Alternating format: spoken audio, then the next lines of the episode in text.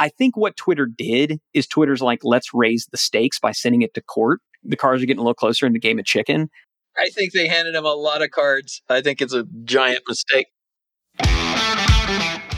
How much more successful would you be if you had lunch once a week with insanely successful entrepreneurs who share their biggest secrets on how they think and achieve success?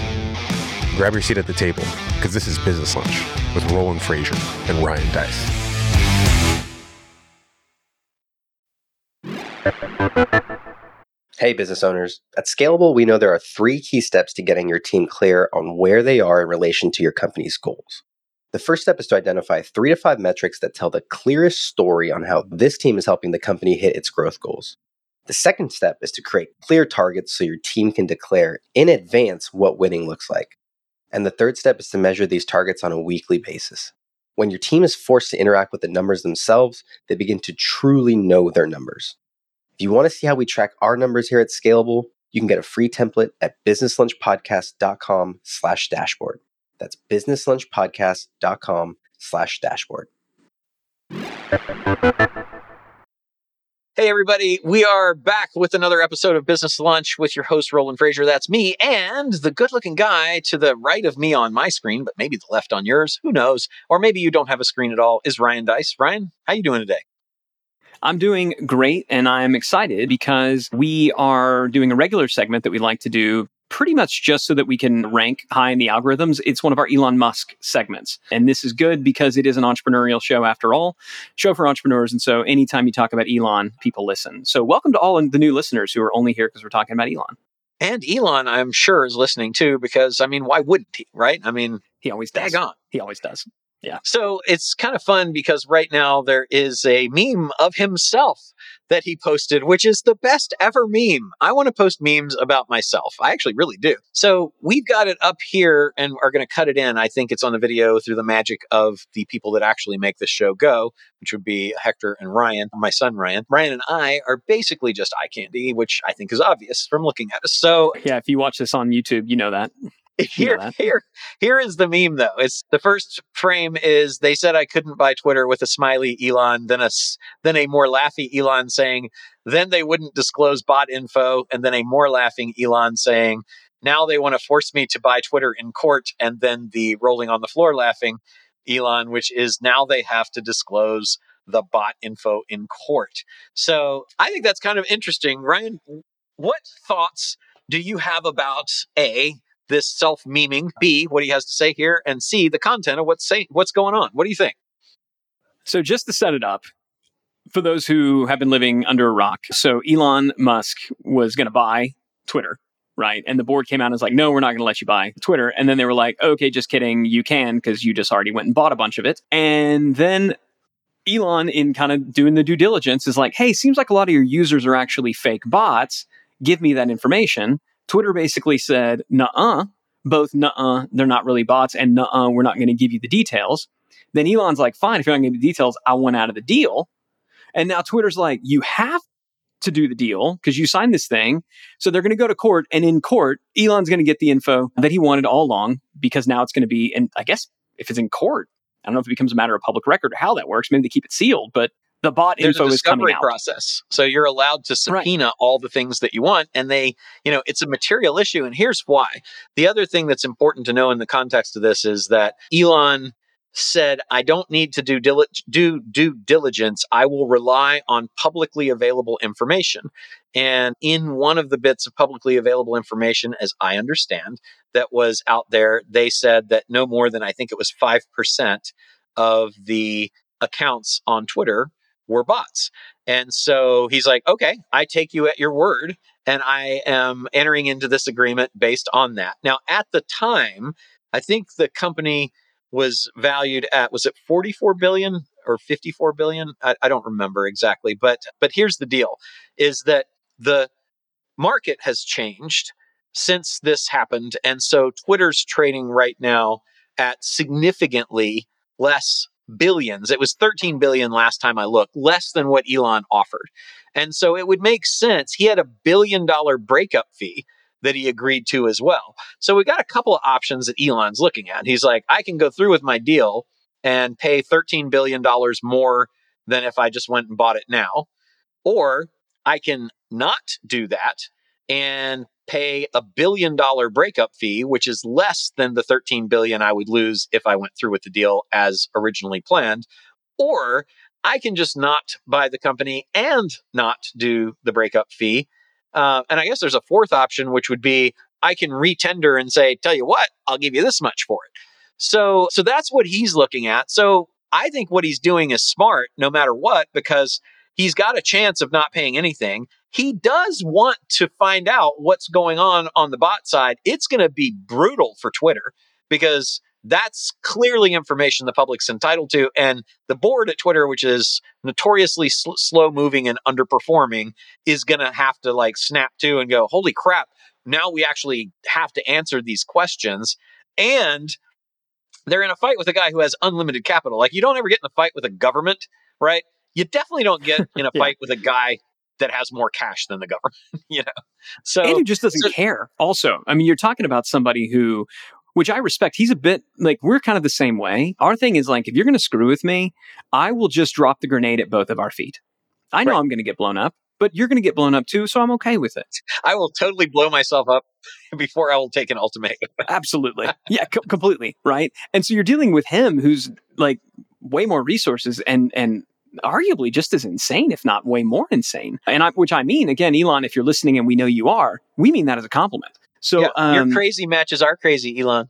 So yeah, you're all kind of crazy. uh, welcome, welcome yeah, to the party. Um, so it's kind of interesting, and and I guess that's what we'll ultimately get to see. But they were, uh, yeah, I'm kind of surprised they that they would take him to court because it's like we're going to force you to do this deal, but he has so many outs, and if there's anything in the public record that you know that they've said that was wrong as i understand the agreement to be written he gets to basically bow out anyway and even if he just said i don't want to do the deal there's a billion dollar breakup fee. So i mean it seems like a giant and predictable waste of money for a board that's not really done a great job anyway and if nothing else for him to take a billion dollar hit as opposed to a 13 billion would make a whole lot of sense. So it'll be kind of fun to see what happens with that. What i wonder too is like as a marketer, Ryan, what do you think? Is is this just a crazy thing that he's posting just because he's crazy, or is he posting it with some sort of intent to accomplish something? What do you think? What's the what's you, the play? The, the meme itself. Yeah. Yeah, I mean, so I mean, the meme itself is he's just he's owning the message because there's a couple of ways, right? There's a couple of narratives at play here. The narrative that that Elon is putting forth is I sought to buy this company out of goodwill. I came in Goodwill, I wanted to buy it. I was willing to pay, still am, a fair price, even though it's gone down. I but just want to make sure that Right, yeah. I just want to make sure that that what I'm buying is what it is, and this five percent number doesn't seem right to me as one of the you know power users on the platform. So just prove it to me that it you know that it isn't, and the fact that they're withholding that, he's saying that's that's not right, and so that's his positioning, and so he wants to own that narrative which this meme and what any marketing does. Great marketing is going to define a narrative. It's going to have, it's going to clearly define a point of view, and then it's going to build around it different proof cases, proof points, like different, uh, you know, it's basically going to fire everything it has at that singular point of view. So his point of view is I'm the good guy. I'm the Robin Hood. I'm going to take this. I'm going to make it, you know, free and open platform. That's what I'm looking to do. Now, here's the opposing narrative. The opposing narrative is you got a guy who is kind of notorious for going out there and, you know, pumping up whether it's like Dogecoin or, you know, other things like pumping stuff up. And we don't know whether or not he sold or if he's just fooling with it, but kind of going out there and, and playing with people, right? And maybe playing with people to make money off of it, maybe playing and screwing around with people just to have fun, like just having fun at some other people's expense who you don't like. And so he went into this the entire time saying, I'm going to make a bid on Twitter. It's going to create a whole big stink. I'm going to bid it at a point where they got no choice from a fiduciary responsibility perspective. But at the end of the day, I know I can back out of this thing. Maybe I buy it for a song. Maybe I don't. Either way, it's going to be fun. That's the other narrative. So, what he's doing with this meme, which is clever because it's a meme of him anyway. He's he's piggybacking on one of his own memes to reinforce a narrative with his tribe. And of course his tribe is going to get it because they already use this meme. Now who winds up being right? I don't know. I believe somebody's playing chess and somebody's playing checkers. Great. It's hard for me to know enough about what's going on, but I just, boy, seeing what I see, have seen from the folks at the leadership people at Twitter, it's hard for me to believe that they're the ones playing chess. But it could also yeah. be two people playing chicken and nobody's playing yeah. chess or checkers and we're both about to run into each other. That's the third yeah. option. So, but that's what he's doing from a marketing perspective. He's defining the point of view, he's owning the narrative. So if you're Twitter's board and you're super sharp, how would you respond to this? What what would you do? How would you try to take control and wrest that back away from him? Or well, you? I don't think you got a. I don't think you got a shot at competing on. Uh, uh, ironically enough, Twitter doesn't have a shot at competing with Elon on their own platform because Elon is way more famous on Twitter than anybody at Twitter is, including the Twitter account itself. So there is no taking back the narrative from somebody who, you know, you, you, mentioned never go to battle with the government. There's also the, you know, never pick a fight with somebody who buys ink by the barrel, right? In other words, don't screw with media. In this case, though, the media is the individual, not the platform. Twitter is not the news agency. Twitter's a printing press. Okay. And so if you're in media, you're a business person, you go pick on printing press manufacturers all you want. That's what Twitter is in this. That's their problem, right? They own the platform. They don't monetize it particularly effectively, but they don't have a way to control the people who are on it. And if they do, here's the crazy thing so what do you do if you're Twitter? He's, I mean, he's got him, right? He's got him dead to rights. Because what do you do if you're Twitter? You shut him down. You shut him off the platform. If you do that, you're playing into the narrative he's established, which is that the problem with Twitter is they push people off. I want to fix this.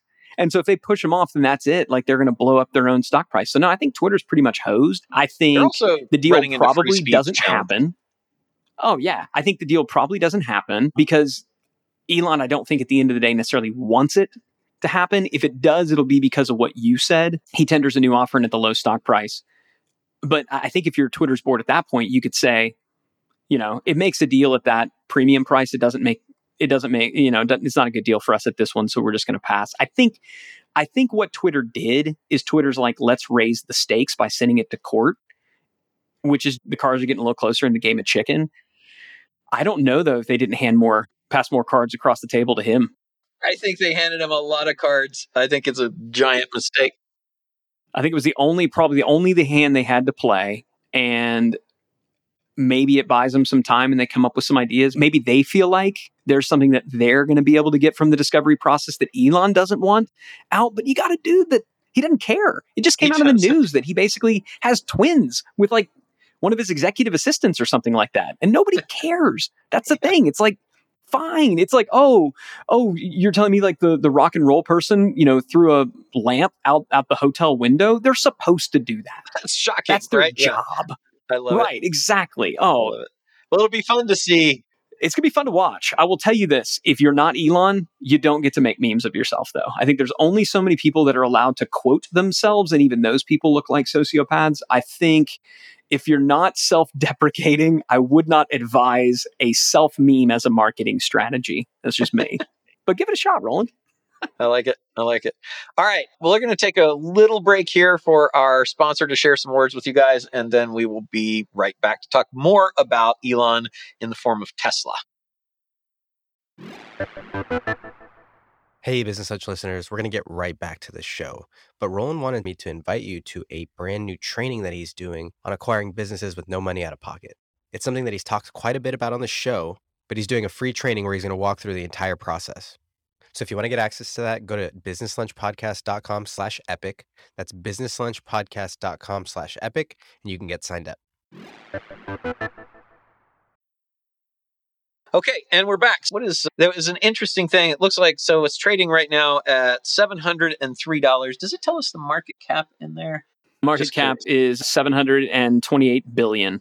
728 billion. So $700. It's trading basically at a bit. There must be a billion shares, right? Here's the thing that I wanted to read was there was a recent upgrade in the share price. So it's basically should you buy Tesla? UBS upgraded the Elon Musk led company to buy from to buy from neutral. So to a buy, hey, you should buy it from neutral. We don't know if you should or not. Citing the electronic the electric car maker's operational strength. And they said, quote, we expect Tesla's vertical integration in semiconductors, software, and battery to result in superior absolute growth and profitability in the years ahead. I thought that was kind of interesting. It said the firm reiterated its $1,100 per share price target on Tesla, implying an upside of about 51 0.6% from Wednesday's close when I got this. So trading at $700 now. They say it's going to go to 1,100. What do you guys think? Let us know in the comments. And also, you know, feel free to call in and, and uh, we have a place you can do that, which Ryan knows and I don't, that you can tell us what you think about this. But so Ryan, number one, are you invested in Tesla stock? I am not individually. I might be invested through some if I've got money with a hedge fund or something like that, perhaps they've got some. But from a disclosure perspective, it would not be material enough for anything I say to matter. And I just want to be clear anything I say, I have no idea generally what I'm talking about. So just uh, that, know that. That is a universal it. thing that we aspire to here at Business Lunch. So that said, yes, I also do not own any Tesla shares right now. So it's uh, good for you guys to know. We're just kind of chatting about this, but $700 a share, and they say it's going to go to 1100 And what I thought was cool is they said that it I do was own a Tesla. I don't know if that matters. Did we I, my, my son owns a Tesla. I don't actually own a Tesla. And that was the first one too. But the interesting thing to me is that that the reason, and this goes to something that in our Epic programs we talk about and in Scalable, when we're talking about what are some of the ways that you can grow a company. One of the ways that you can grow a company is to either launch or acquire up and down the supply chain. So when they talk about vertical integration, they're talking about that in terms of batteries and semiconductors and even distribution for Tesla, they own all of that supply chain.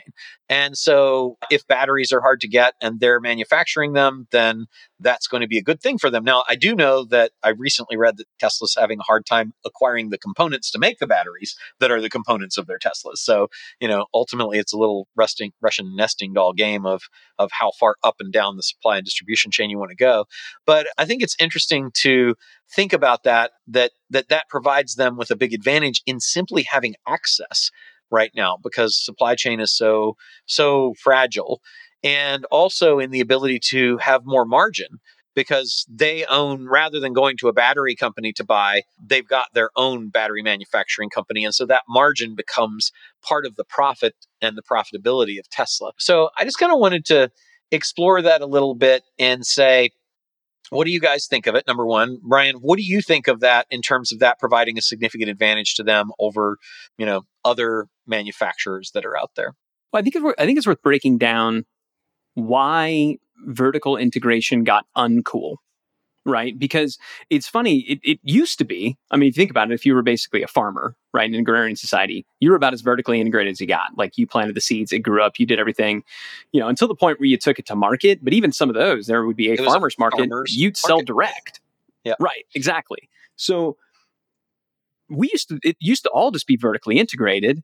And the the idea of of you know outsourcing, especially outsourcing outsourcing major components of, of your you know logistics, really is a phenomenon that is only about twenty or thirty years old in business, and and it got very popular as internationalization occurred, right? As treaties were done, whether it was NAFTA or just generally, you know, the U.S. and the West, you know, playing nicer with with China and, and other parts of, of the world that had lower lower labor costs.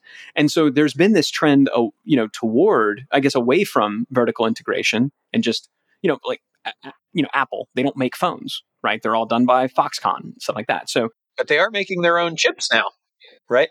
They, right. And so I think what we're seeing now is a return to vertical integration because you can make a really good spreadsheet argument for having a whole lot of suppliers that do every little piece and essentially you just own your brand. And it's always going to work on a spreadsheet and it's almost and it's and it's frequently not going to work in real life and it's almost never going to work when we have the macro climate that we have right now with wars, with pandemics, stuff getting shut down. That whole nationalistic like way that things are going. I mean, you figure we've lost a lot of programming capability because of the challenges and the displacement of so many people during the Russia and Ukraine war slash military operation, special military operation. And then you've got Russia, which is now isolated by law from pretty much everything for us. And and so those markets are disappearing. You've got China, which is seems to be what the United States government perceives as the biggest threat of all, bigger than Russia, certainly. And this dependence that we have on them, which we saw during COVID with the lack of ability to get things. And then we found out that we've got, I don't know how many billions of dollars of cars just sitting there and other things that don't have microchips because the microchip processing is primarily happening, creation is happening in Taiwan. It's like it seems rare, like where earth mining is primarily happening in pl- places that we don't own or control, and that's Right. what makes the chips. Yeah, it's a mess. it seems like we're going towards a deglobalization of the world economies now and maybe NATO will continue so i guess within diversification in NATO but a lot of those countries are pretty expensive to make things in so it's kind of interesting i think in terms of a necessity to vertically integrate to hedge now against this deglobalization and the the challenges with supply chain and everything and to vertically integrate domestically what do you what do you think about that I, I think, I mean, look, we can't all be farmers, but also if we literally outsource every aspect and we only just own a logo, we've seen that that doesn't work great either. So, as is so often the case, the answer is going to be somewhere in the middle. And so, I think a good thing to ask is like, so if I'm an entrepreneur doing, you know, a few million dollars a year in a business and I want to go to 10, you know, what does this mean to me? Or if I'm at 10 and I want to go to 100, right? I- would just encourage, and, and you and I had this conversation. Actually, had this conversation with one of our founders board members right before we hopped on. What do we do internally? What do we outsource? And And, and I think it's important to know what are you good at. So we t- one of the things we teach and talk about is is knowing what your strategic anchors are. So these are your true competitive advantage, right? The things that you truly do better. Like you need to know what those are. Mm-hmm. You also need to understand what is your value creating process. Like how do you go about acquiring and fulfilling a customer? Right? What all goes into that? If you haven't visualized that, if you haven't mapped that, you need to do that and then you need to say okay of these things which stages are critical if it's critical you need to own it and if you don't own it today if if one of those critical stages is not one of your strategic anchors meaning it's not something that you're particularly good at you need to know that's a risk. And that's where an acquisition can help. Because frankly learning how to turn a weakness into a strength you're probably not going to read a book and figure that out. Like teaching training can help. But i think when you're talking roland you know we're working with supporting enabling you know our epic board members serving there's a word god dang that's yeah when we're serving our epic board members or our portfolio companies anytime we can identify okay this is a critical aspect of the value creation process and yet you suck at it what the world has been telling us for the past couple of decades is no problem just have somebody else do it that's terrifying i think the better response is let's get vertically integrated here we're probably not going to learn it fast enough can we acquire it so as opposed to outsourcing can we acquire the company that we would look to outsource to. And if we can't acquire number one, what about number two or three? But I do think vertical integration with respect to the critical value creation stages is is essential. But you got to know what those critical stages are. And that's going to be different for every business. Yeah, I think so, and I, I think that's the lesson to take away is that that identifying what are the things that you need to own that are critical to your value prop, and and seeing what you can do to set about owning them because of the uncertainty of the present times, particularly if you're depending on any external source. And there's an article that my son just put up that says Russia's alternative to McDonald's is facing a French fry shortage. So it's like if you make French fries and those are important to you, then you better own as much of that as you possibly can because these days, and I think going forward in the recession, we're going to see a whole lot of companies that don't make it through. That it's important for you to own that. And even if not, the whole theory of vertical integration is that you capture more of margin. And so, one of the things that businesses like to solve for is how do I get more profits? Well, if you want more profits, get a better margin. How can I get a margin that's better? Acquire your distribution and manufacturing chain and supply chain. And one of the things also I just want to point out, and I love that you referred to outsourcing because that means that in the supply chain of you getting your customer includes includes it's not just for manufacturers so a lot of people turn off to vertical integration because they're like well i don't make anything. It's like well what if you're a digital marketing agency? If you're a digital marketing agency and you outsource your content creation or your google ad buying expertise or any of those kinds of things or if you're a company that outsources to a digital marketing agency, would it make sense for you to own that to, so that you have number one, priority claim on what they're doing so that they won't allocate resources someplace else to more profitable endeavors and you ultimately lose the either the focus of them, which is the worst, most insidious, and they start being just B level or C level to you, or you lose access to them altogether. Whereas on the other hand, if you acquire them, then you control 100% access. You've got exclusivity, and exclusivity meaning you can exclude your competitors and other people that might be competing with you that might want to access them. And then on the other side of that, down to the distribution chain, it's not just if you've got wholesalers and retailers.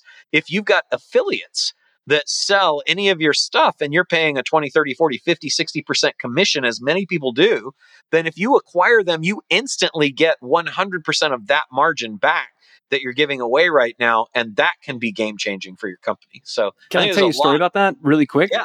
So, Kinko's, do you remember Kinko's? Yeah the print it, it's now obviously it, it was FedEx. FedEx. It became FedEx Office, right? Yep. The reason that FedEx bought Kinko's is because what they were paying to Kinko's in essentially affiliate, that's not what they called it, but what they were paying in commissions for Kinko's to run this stuff, they're like, we could literally buy the entire company for what we're paying them in I, I forget the amount of time, but it was it was absurd how quickly that paid off. And you're exactly right. They simply bought they simply acquired a distribution partner. And I think we we all forget this. And certainly the trend in, in Wall Street companies has been no, outsource everything, get rid of this. Like and, and, and it's almost said in a way of of focus on just the one thing that you do best, which it's one of those things that sounds right, but it's it sounds logical, but it's a logical lie. Because if you only focus on the thing that you quote unquote do best, but there is a there is a, a critical component of you doing your best work that is owned exclusively by somebody else and they can turn What's that off in a minute, yeah. then oh my God, yeah, you can't focus on what you do best because a snap of a finger and, and you're out of business. And so, or as they say the in Russia, you can't make French fries without taters. That's how they say it. Do they say that? They do. Yeah. I, Boy, that's I, a great. that's sure. a great place to wrap. That's a great place to wrap. So if you own, yeah. So if, if you definitely if you own a yeah, Russian McDonald's, maybe try to acquire some potato farms. Like, yes, I don't know. But yeah, no, I think it's great advice. Great advice, Sean. Thank you. well, if we always have fun sharing with you guys, and we appreciate you coming into our lunchtime conversations to participate with us. If you would like to never miss any of these conversations, then we would love for you to subscribe to the podcast, and we'd also really appreciate it if you enjoy it to give us a five star review. So, with that, we will wish you happy tatering.